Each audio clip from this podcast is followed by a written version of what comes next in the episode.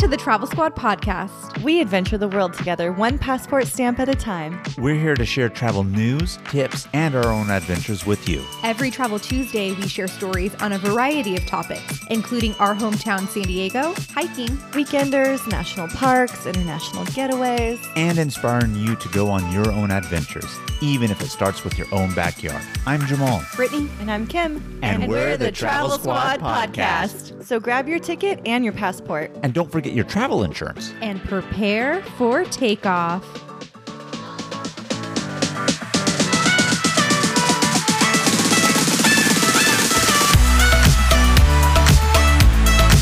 Hello, fellow travelers. Hey, Squatties! Welcome to this week's episode of the Travel Squad podcast. Today, we are taking you to one of America's newest national parks, Gateway Arch National Park, located in St. Louis, Missouri. Missouri. So, Gateway Arch National Park just became a national park back in 2018. Jamal and I visited in July of 2021, and we actually made it from a day trip while we were in Chicago.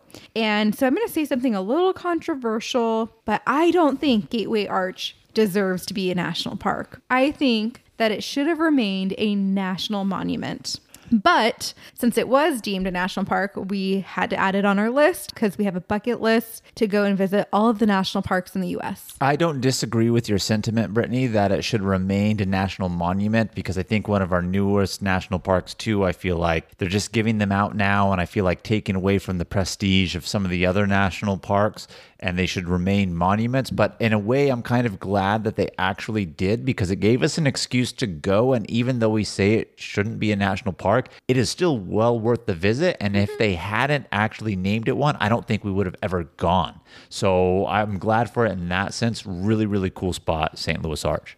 Okay, I'm going to go into this episode with an open mind since I wasn't on this trip with you, but I would really like to talk to the person that deemed this a national park and know what was it? Like what is under the earth there or I'm watching this new show Outer Range on it's on Amazon Prime. Like maybe there's some kind of like big black hole in this area. There's something there they're not telling us. Maybe, but you know, I- it's not one person, from my understanding, to be a national park. Obviously, someone has to suggest it, then it goes to Congress. They have to deem, obviously, the appropriateness of it. And I think a lot of it nowadays, unfortunately, is coming down to money and funding, right? It's going to get a lot more funding and money if it has that title versus just national monument or a national forest or something like that. But uh, who knows? There could be something there. I mean, they built a big arch there. Maybe it's a gateway portal, Kim. You might be on to something. Might be on to something. I've been to St. Louis once a long time ago in the winter and I didn't what? I was visiting someone that was stationed out there. So I didn't really get to like explore St. Louis, but if I ever do make it back there, I would come and visit. I don't know if I would make a trip just for that,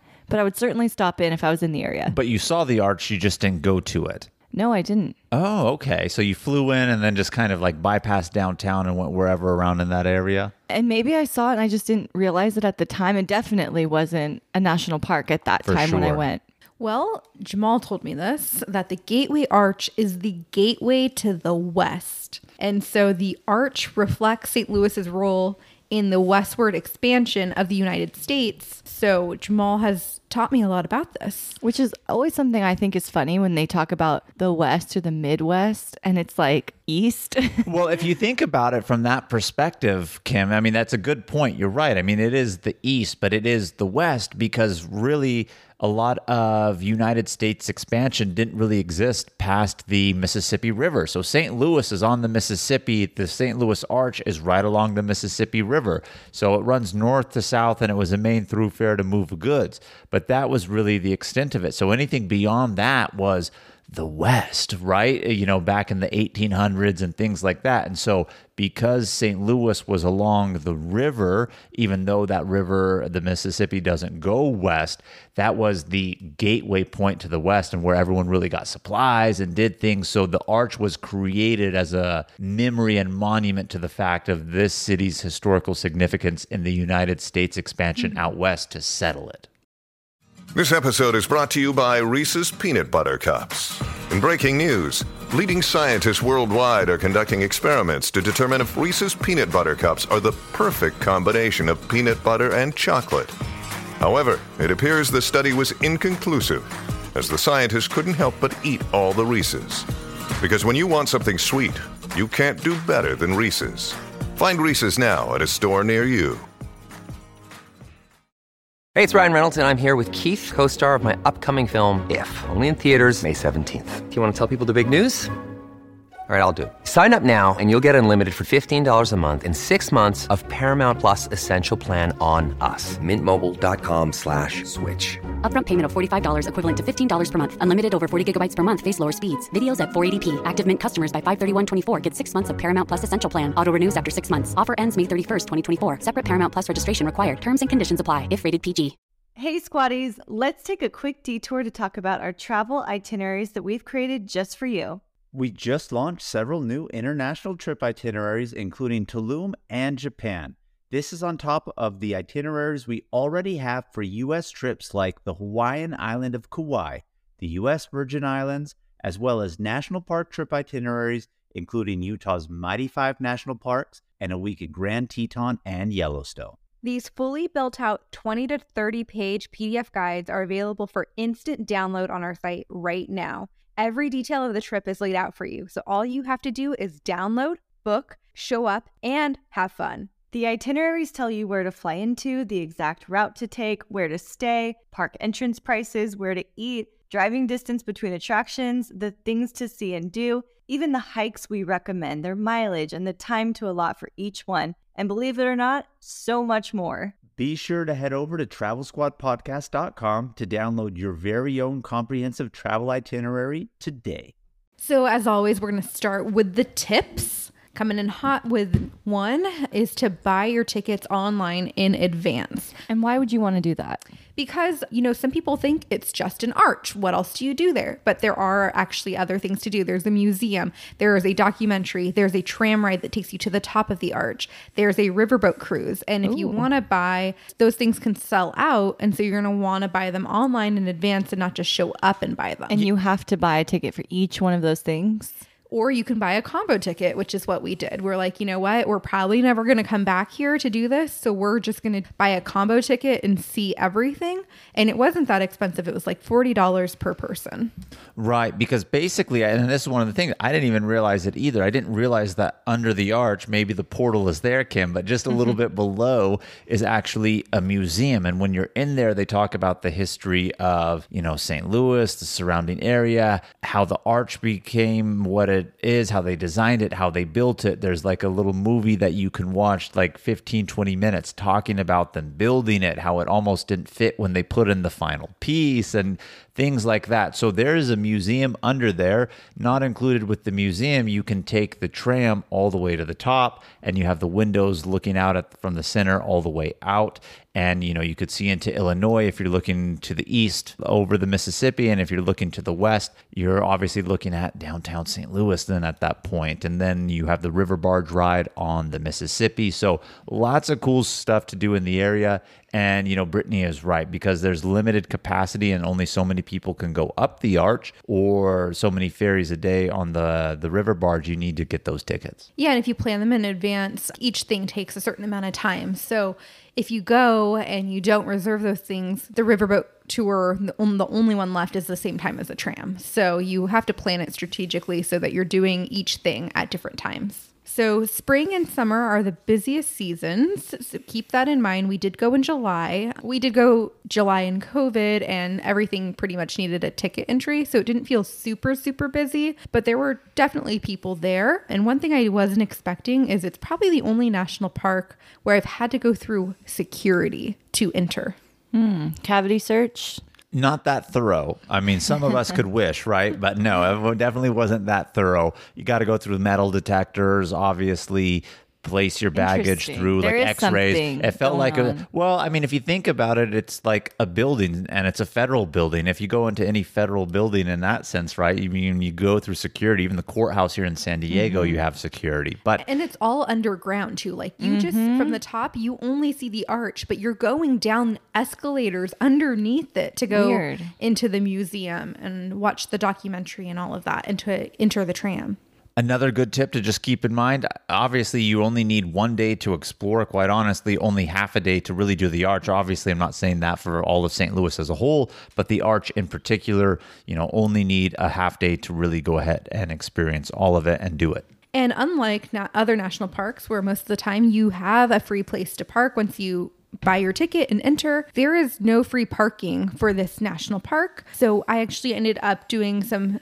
online searching for parking to find the best rates. You just put it in your phone, parking near Gateway Arch, and apps or sites like Spot Hero or ParkWhiz will pop up. You can look for hourly parking. You'll put in like the time you think you'll get there, the time you think you'll leave, and then it'll pull up different rates and how far it is of a distance from Gateway Arch. In order to park near Gateway Arch, like what was the closest or what was the farthest you can expect? I want to say the closest we found was about a quarter of a mile. So I did see other ones that were like up to a mile away. Just walk to the arch. And the final tip to keep in mind about Gateway Arch is that they have a pricing system based off of the season. They have a value, standard, and peak pricing. So it's obviously going to be cheaper on the weekdays, but if you go during peak season, you know, sometime during the summer where there's family vacations, etc., you can expect that. So just kind of before you go, really do your research online and see where that is, but do keep in mind different prices depending on when it is that you go. Yeah, and like I mentioned, we went during peak season. We went midsummer, July, and we did the See Everything combo, which was like the documentary, the museum, the St. Louis Riverboat cruise, and a tram ride to the top. It was about $40 per person. With that being said, if you are looking forward to going on the riverboat cruise on the Mississippi, I know it does shut down in the winter months because in St. Louis, the winters are pretty treacherous at times. And so they do shut down probably because the river freezes over. So just keep that in mind as you do your research. Yeah, so some of the things to do inside the museum itself, like Brittanie said, is going to be the documentary.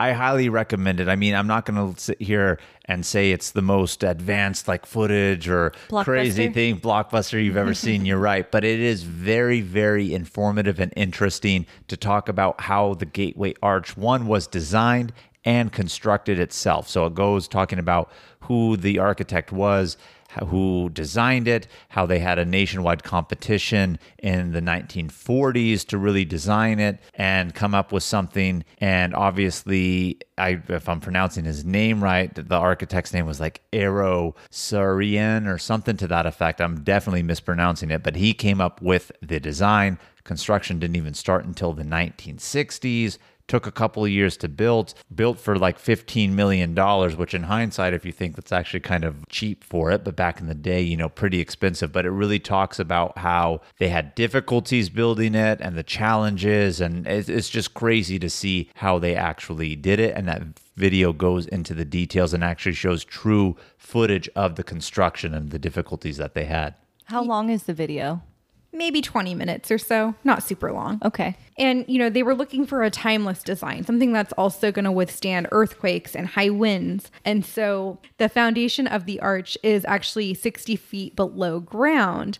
And that's so that it really anchors it to the ground and it can withstand the earthquakes and the high winds. And it actually does sway a little bit in high winds. And it's built to sway up to 18 inches in either direction. Whoa. Yeah, yeah. That's a lot. And I think they even show like some of the gaps between sections because the heat will definitely cause like expansion and the cold contraction or like vice versa. So, I mean, there's really a lot of technicality into the design too, because then, uh, you know, if it can't expand and shrink, then it's just going to create one solid block, which will be more likely to crack, right? So, really cool information on the, the design of it. So, how many feet tall do you think it is, Kim? I'm going to say 1300. About half of that. It's like 630 feet high.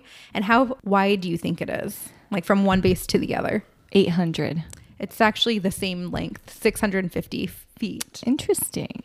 Yeah, so lots of facts that we learned while we were at Gateway Arch. So I believe the documentary is the first thing that we did. And then after that, we went and we did the one hour ride on the St. Louis Riverboat cruise. Yeah, and this was actually really cool. I mean, I'm not going to lie, you know, once you leave the area in front of the arch for it, like we said earlier, I mean, the Mississippi really is a river highway if you think about it from that perspective. So there's not a lot of scenic beauty on it once you get past the portion of the cruise that's in front of the arch and the downtown but it's really cool because it puts you on like one of these old steamboats and you kind of get to relive the past of like literally the river being the highway in that sense of things so it's really cool and who, when can you say that you've taken a cruise along the, the mississippi river Important question here. Were there drinks on the boat? There were drinks on the boat for purchase as a matter of fact but there were drinks and the drinks were had kim i could tell you I was that. just going to say, did you get a drink? We did. yes. And then after we did the riverboat cruise, that was about an hour. We went back inside the arch and we took the tram ride to the top. And I really liked this because I just thought, you know, we're going to get in line and we're just going to go to the top and that was it. But it was actually a really interactive pre boarding experience. It had a lot of 60s inspired animation and like Gateway Arch trivia. And then you finally get to where you're going to get into the capsule. And when you first get into the Gateway Arch Museum, they actually have like a sample capsule so you can see what it looks like and how many seats it fits. Pretty tiny. There's five chairs, but I wouldn't say five people would fit in there comfortably. And because of COVID, though, they weren't filling them to max capacity. They were only doing your party. So Jamal and I got to ride in our own capsule together. And so you are then transported 650 feet, but it's not straight because it's an arch. So it's almost like you're doing steps in this tram as you go up. And Jamal, when the door closed, he was like, Oh my God, I'm going to be super claustrophobic. But there's actually a window, and you can see like the inner mechanics of what it looks like within the arch. Yeah, that was actually a big sigh of relief for me. So, I mean, obviously, I saw the capsule when we had gotten into the museum area because they have it like right up front. Brittanie's dad's girlfriend told us about the tram that goes to the top because she's actually done it before. I literally felt like I was stepping into a space capsule. Like it's tiny, you mm-hmm. got to go through this little small door, Door, yeah. really crunch your way through. And, you know, I don't mind heights. I don't mind a lot of stuff, but I feel like I can get claustrophobic. So when it had that window, I was so stoked because it took that sense away from me. But beyond that, it was really cool to see the inside. I mean, everyone knows what the outside looks like, right? But to see the inside and the inner mechanics, like Brittanie said, really, really cool to check that out. And then you could even see the stairs. Like if there's an emergency, the part where they have stairs to go down. And I mean, I can't even imagine taking the stairs all the way to the top. I think that would actually be kind of cool. So when you get out at the very top, you're at the top of the arch and you can actually feel that curve at the top. And then there are two windows, well, maybe more than, they're like two long windows, one on each side. And then you can look out. And from one side, you can see the St. Louis skyline. And then on the other side, you're going to see across the Mississippi River.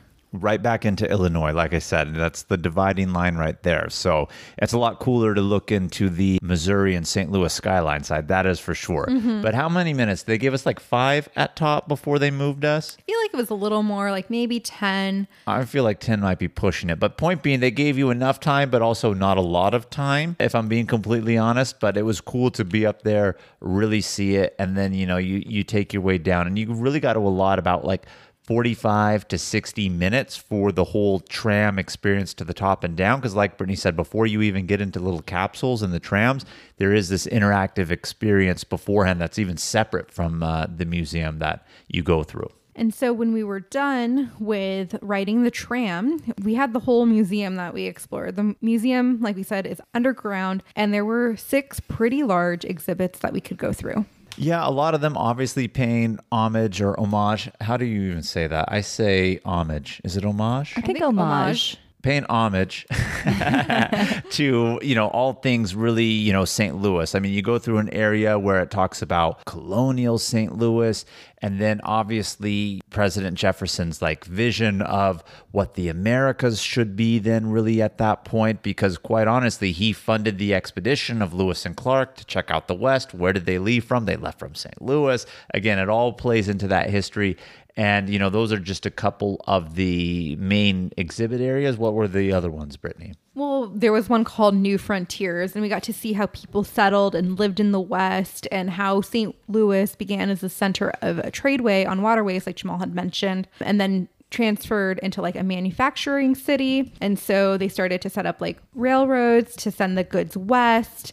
And then that started to create more cities and more people being interactive in like the trade culture as well. I mean, it was really interesting to see. I mean, there's more uh, exhibits and sections. We're not necessarily going to go over all of them here.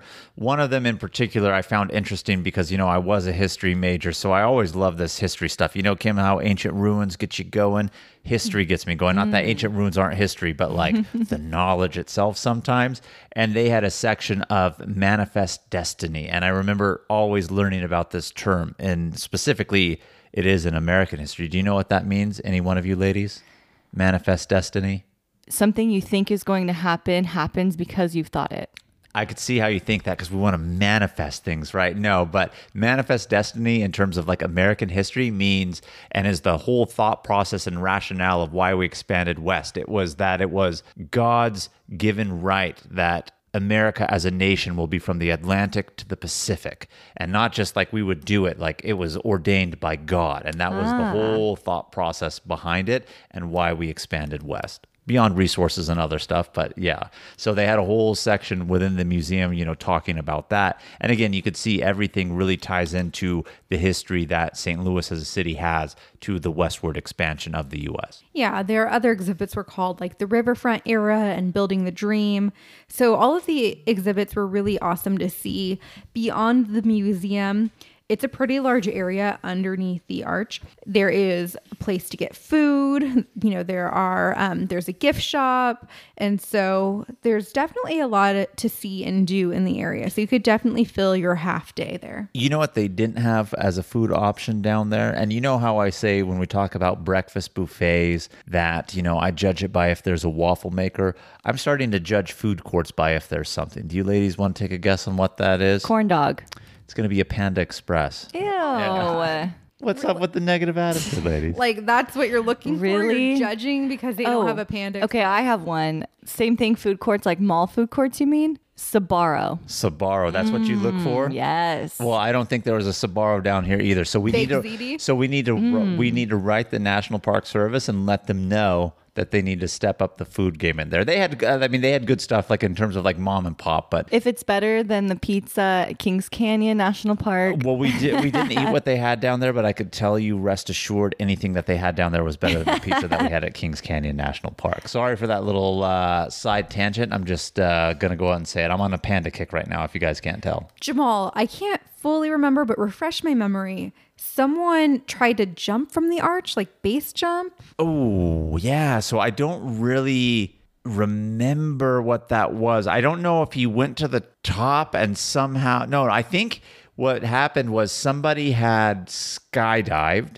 with the attempt to land on the arch. And he landed on the arch, but his chute got tangled and he fell. And obviously, the way it tangled and fell, it didn't reopen to catch the air to prevent his fall. So that's the only person. I don't know how he would have gotten on top without originally skydiving first to have that fall from jumping from the top. But somebody landed and fell and perished, unfortunately. But I think they were attempting to do a, a stunt. And his wife was on the grass area trying to film it oh wow, when he fell to his death. unnecessary. I know. Well, he, he was trying to make a famous video before YouTube or something like that. It, it's sad, and they were talked about it a couple times. I'm actually glad you brought it back up because it reminded me of that. I forgot. I think they were saying that's one of the, like the more you know recent deaths and things that people have tried to do because of the St. Louis Arch's stature, and so he tried to do something there, and you know it didn't work out for him, unfortunately. Mm. All right, well, it's ready for questions of the week.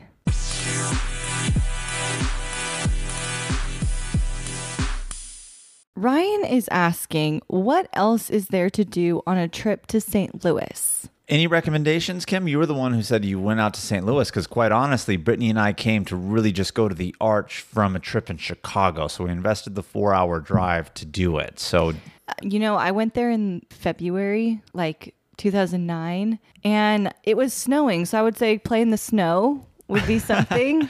You know, quite honestly, you know, you ask a question that I don't know if any of us know the answer to. I did do a little bit of research because I didn't want to just give you an I don't know. Two things, you know, really came up. Obviously, number one is going to be the St. Louis Arch. That's why we're having an episode. It's famous, it's now a national park. But one of them is the Lone Elk Park Reserve, which is just outside the city, very, very close to it. So, not really far at all. But it is a forested area where they have like an elk and bison preserve. And I don't think they're natural to the area. They just have them like, you know, within the park and everything. So you can go in there, do strolls, come across that. That'd be really cool. And then I did also hear and see that they have an amazing botanical gardens, one of the oldest and first botanical gardens in the United States. The Missouri Botanical Gardens are in St. Louis and definitely worth a check out based off of other things that I've seen. So when I go back to St. Louis, I want to do those and also throw in a game at Busch Stadium and go to a Cardinals game. Not that I'm a Cardinals fan, but I love to just go to different city ballparks. St. Louis barbecue. Oh, well, yeah, that's true. That's true. We didn't do barbecue. We did do barbecue. That's right. Actually, you know, I thought we didn't. We did do barbecue, but uh, I left it off because at least where we went wasn't noteworthy. I guess if I have forgotten the fact that we went there. I think breweries are pretty big out there too, like good food and drinks. Oh, yeah. yeah. Budweiser was actually founded in St. Louis. Oh, fun fact. Yeah, well, that's why the stadium's called Busch Stadium. You know, like Budweiser, like Busch Beer. You know, it's all under the same brand, Anheuser Busch. Yeah, you can visit the Budweiser Clydesdales while you're there and sample some premium brands. Next question's coming from April from Austin, and she's asking You mentioned you were all hosting weekend trips soon. Can you share the info with us? Good question. We have mentioned this a couple times on our Instagram and on previous episodes, and something we're in the early stages of planning right now. We've been kind of playing with different ideas of doing something different because, you know, we love Gate One, we love their international trips. They really hook it up with like great hotels, the transportation, the breakfast buffet. I was to say great food all around where they take you for the food in the hotels and around town and the. Mm-hmm. Oh, you yeah. get to see things that you wouldn't see if you went to that place already. And, you know, in the past, we've had on here and Now Travel, and they specifically target people under 35, and they do really cool trips like that too. So we've been kind of thinking, like, what could we do that's a little different that our listeners would really like? And we've been playing with the idea of doing weekend trips where there's some element of nature involved, whether that's hot springs or really cool hikes that are kind of lesser known. And you know, there will be breakfast buffets involved. I mean, Breakfast buffet. How can we take you guys to a place and stay the night and not have a breakfast buffet when we talk all about the breakfast buffets? You know, we're going to find you a bomb one. Oh, hell yeah. So we're still planning these things out right now, but we are going to start opening up a list of people that are interested so that we can see how many people to start with. There'll definitely be small groups to start. And two locations we've kind of been playing around with one is Palm Springs, where there's this amazing ladder canyon hike out there that there's no phone service and I feel like it does not get like any attention and it's really epic. There's also Idaho with some really amazing hot springs and mm-hmm. playing in the snow and that kind of thing. And there's a few other places that we have in mind that we're kind of going back and forth on. So it's actually a really great question and and we'd love to hear from you all to see if you are interested, if you have like a particular place we've talked about that you really want to go or any recommendation maybe we haven't talked about. We'd love to hear from you too. Anything to add? I think you summed it up pretty well. I mean, still in the early stages, have lots of ideas, but really, obviously, we would be doing these for you. So we really want your feedback. So just hit us up on our Gmail account, send us an email, or DM us on either Instagram or now TikTok, and you know, give us your feedback on that, what you would like and where you would want to go, and if you'd be interested. And maybe we're going to pick a couple of you to be on that inauguratory trip. You know, we're going to have a waffle maker for Jamal. We gotta have a waffle maker. We gotta have a waffle maker. We'll maybe skip the panda for some people on the, on the stop later, so no worries on that. All right, squaddies, thank you so much for tuning into our episode this week. Keep your adventures going with us by following us on Instagram, TikTok, and YouTube at Travel Squad Podcast. And send us in your questions of the week. If you found the information in this episode to be useful, or if you thought we were just plain funny, please be sure to share it with a friend that would enjoy it too. And as always, please subscribe, rate, and review our podcast, and tune in every Travel Tuesday for new episodes. Stay tuned for next week's episode. We have some more amazing adventures and tips in store for you. Bye, everybody. squatties.